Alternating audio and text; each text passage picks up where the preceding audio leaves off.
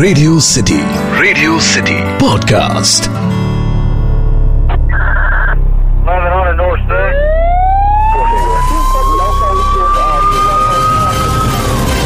Radio city पर. City crime कोई क्यों ही अपने से ज़्यादा प्यार करने वाले इंसान को मौत के घाट उतारेगा। ये मेरी आज की कहानी में आज आपको पता लगेगा। नमस्कार सुन रहे हैं आप रेडियो सिटी पर रेडियो सिटी क्राइम स्टोरीज मैं हूँ पीयूष। आज की कहानी राजस्थान की राजधानी जयपुर के थाना पुलिस फुलेरा के गाँव हिरनोदा की है, जिसका निवासी दिनेश वर्मा, पत्नी हेमलता और उसके दो बच्चों के साथ रहता था। दिनेश पढ़ा लिखा था, मगर सरकारी नौकरी नहीं लगी तो परिवार का गुजारा करने के लिए दूसरे काम भी करने लगा था। हेमलता भी पढ़ी लिखी थी। वो प्रतियोगी परीक्षाओं की तैयारी करती थी। और उसी के पड़ोस में रहने वाला रिश्ते का देवर, यानी योगेश वर्मा भी प्रतियोगी परीक्षा की तैयारी कर रहा था। हेमलता और योगेश प्रतियोगी परीक्षा की तैयारी आमतौर पर साथ बैठकर करते थे। प्रतियोगी परीक्षा होती थी, तब भी दोनों साथ ही जाते थे। गुरुवार 4 मार्च 2021 की बात है। रात करीब ढाई बजे हेमा के कमरे से उसके रोने की आवाज़ें आने लगी। रोने चिल्लाने की आवाज़ सुनकर मकान के दूसरे हिस्से में सो रही हेमा की सास, चाचा ससुर का परिवार और आसपास के लोग इकट्ठा हो गए, जिन्होंने वहाँ पहुंचकर एक ऐसा मंजर देखा कि उनकी आँखें खोली की खोली रह गईं। दिनेश बेड पर खून से लथपथ, मृत हालत में पड़ा था। उसके गले पर कई वार किए गए थे। काफ़ी खून बिखरा हुआ था। हेमा ने रोते हुए कहा कि मैं सो रही थी। और इसी दौरान इन्होंने खुदकुशी कर ली। अब मेरा और बच्चों का क्या होगा? दिनेश की लाश के पास बेड पर खून से सना एक चाकू भी पड़ा था। शायद उसी से गला काट कर उसने आत्महत्या की थी। उसी समय पुलिस थाना फुलेरा में फ़ोन कर कर घटना की सूचना भी दे दी गई और मौके पर सूचना पाकर थाना प्रभारी रणजीत सिंह पुलिस की टीम के साथ हिरनौदा स्थित दिनेश वर्मा के घर पहुँच गए। उस समय पुलिस को मौत पर जो है संदेह लगा। इसलिए उन्होंने इस घटना की सूचना उच्च अधिकारियों को दी, जिन्होंने मौके पर एफएसएल टीम, मोब और डॉग स्क्वाड को भी बुला लिया और घटना स्थल का निरीक्षण किया। मृतक दिनेश के गले पर वार हुआ था। उसके बिस्तर पर सलवटें वगैरह नहीं थी। इसके अलावा यदि दिनेश स्वयं अपने गले पर वार करता तो वो इतने गहरे वार नहीं कर पाता। पुलिस अधिकारियों को मृतक की बीवी की बातों पर यकीन नहीं हो रहा था। तब उसे पूछताछ के लिए थाने बुलाया गया। पुलिस ने आसपास के लोगों से पूछताछ की।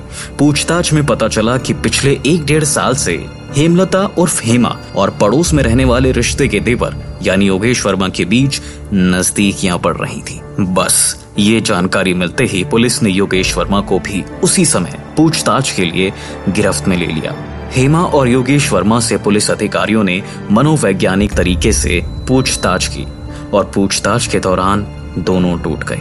हेमलता उर्फ़ हेमा और उसके प्रेमी, यानी योगेश वर्मा से की गई पूछताछ के बाद असल कहानी मौत की सामने आई कि दिनेश सुबह काम पर घर से चला जाता था।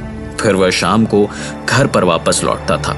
हेमा की सास अपने छोटे बेटे के पास सटे मकान में रहती थी। और हेमा अपने दोनों बच्चों के साथ पूरे दिन घर में अकेली रहती थी। योगेश अक्सर दिनेश की गैर मौजूदगी में हेमलता के पास आकर प्रतियोगी परीक्षा की तैयारी करने लगा था। थोड़े दिनों तक साथ रहते रहते दोनों प्रतियोगी परीक्षा की तैयारी के साथ प्रेम परीक्षा की तैयारी में भी लग गए।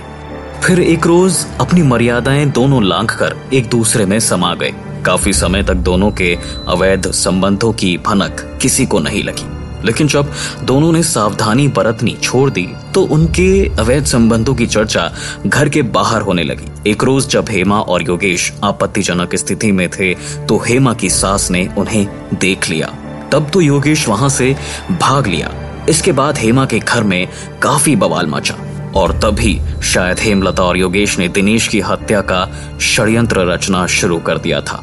जिसके तहत दिनेश की हत्या करके उसे आत्महत्या का रूप देना था। तकरीबन एक महीने से दोनों मौके की ताक में थे। बुधवार 3 मार्च 2021 को योगेश बाज़ार से दो चाकू खरीद कर लाया था। उनमें से एक तेज धारदार था और दूसरा सब्ज़ी काटने वाला छोटा चाकू था। ये चाकू हेमलता के घर में उसने छिपा दिए। और 4 मार्च 2021 को शाम को दिनेश वर्मा ने जब शराब पी तो वो खाना खाकर कमरे में जाकर सो गया। करीब एक बजे रात योगेश छिपता हुआ दिनेश के घर में आया। हेमा ने कमरे का दरवाज़ा खोला। दिनेश नशे में सो रहा था। योगेश ने हेमा से चाकू लिया और सोते हुए दिनेश की छाती पर चढ़ बैठा। दिनेश के दोनों हाथ योगेश ने अपने पैरों में दबा दिए। हेमलता अपने पति के पैरों पर चढ़कर बैठ गई। दिनेश नींद से जागता। उससे पहले ही योगेश ने तेज धार चाकू से उसके गले पर कई वार किए। इसके बाद योगेश ने हेमलता से कहा कि थोड़ी देर बाद रोकर बताना कि दिनेश ने खुदकुशी कर ली है। लेकिन जैसा कि मैंने कहा था आपसे कि पुलिस को दिनेश की मौत पर संदेह था तो दोनों को गिरफ़्तार तो कर लिया था, यानी हेमलता और योगेश को। और इसी तरह पुलिस ने मात्र तीन घंटे में दिनेश हत्याकांड को सुलझा भी दिया था। जुर्म कबूल करते ही पुलिस ने हेमलता और हेमा और उसके प्रेमी, यानी देवर योगेश वर्मा को गिरफ़्तार कर लिया। तो ये थी मेरी आज की कहानी, जिस पर प्यार नहीं, मौत सवार थी। सुन रहे थे आप रेडियो सिटी पर रेडियो सिटी क्राइम स्टोरीज। मैं हूँ पीयूष.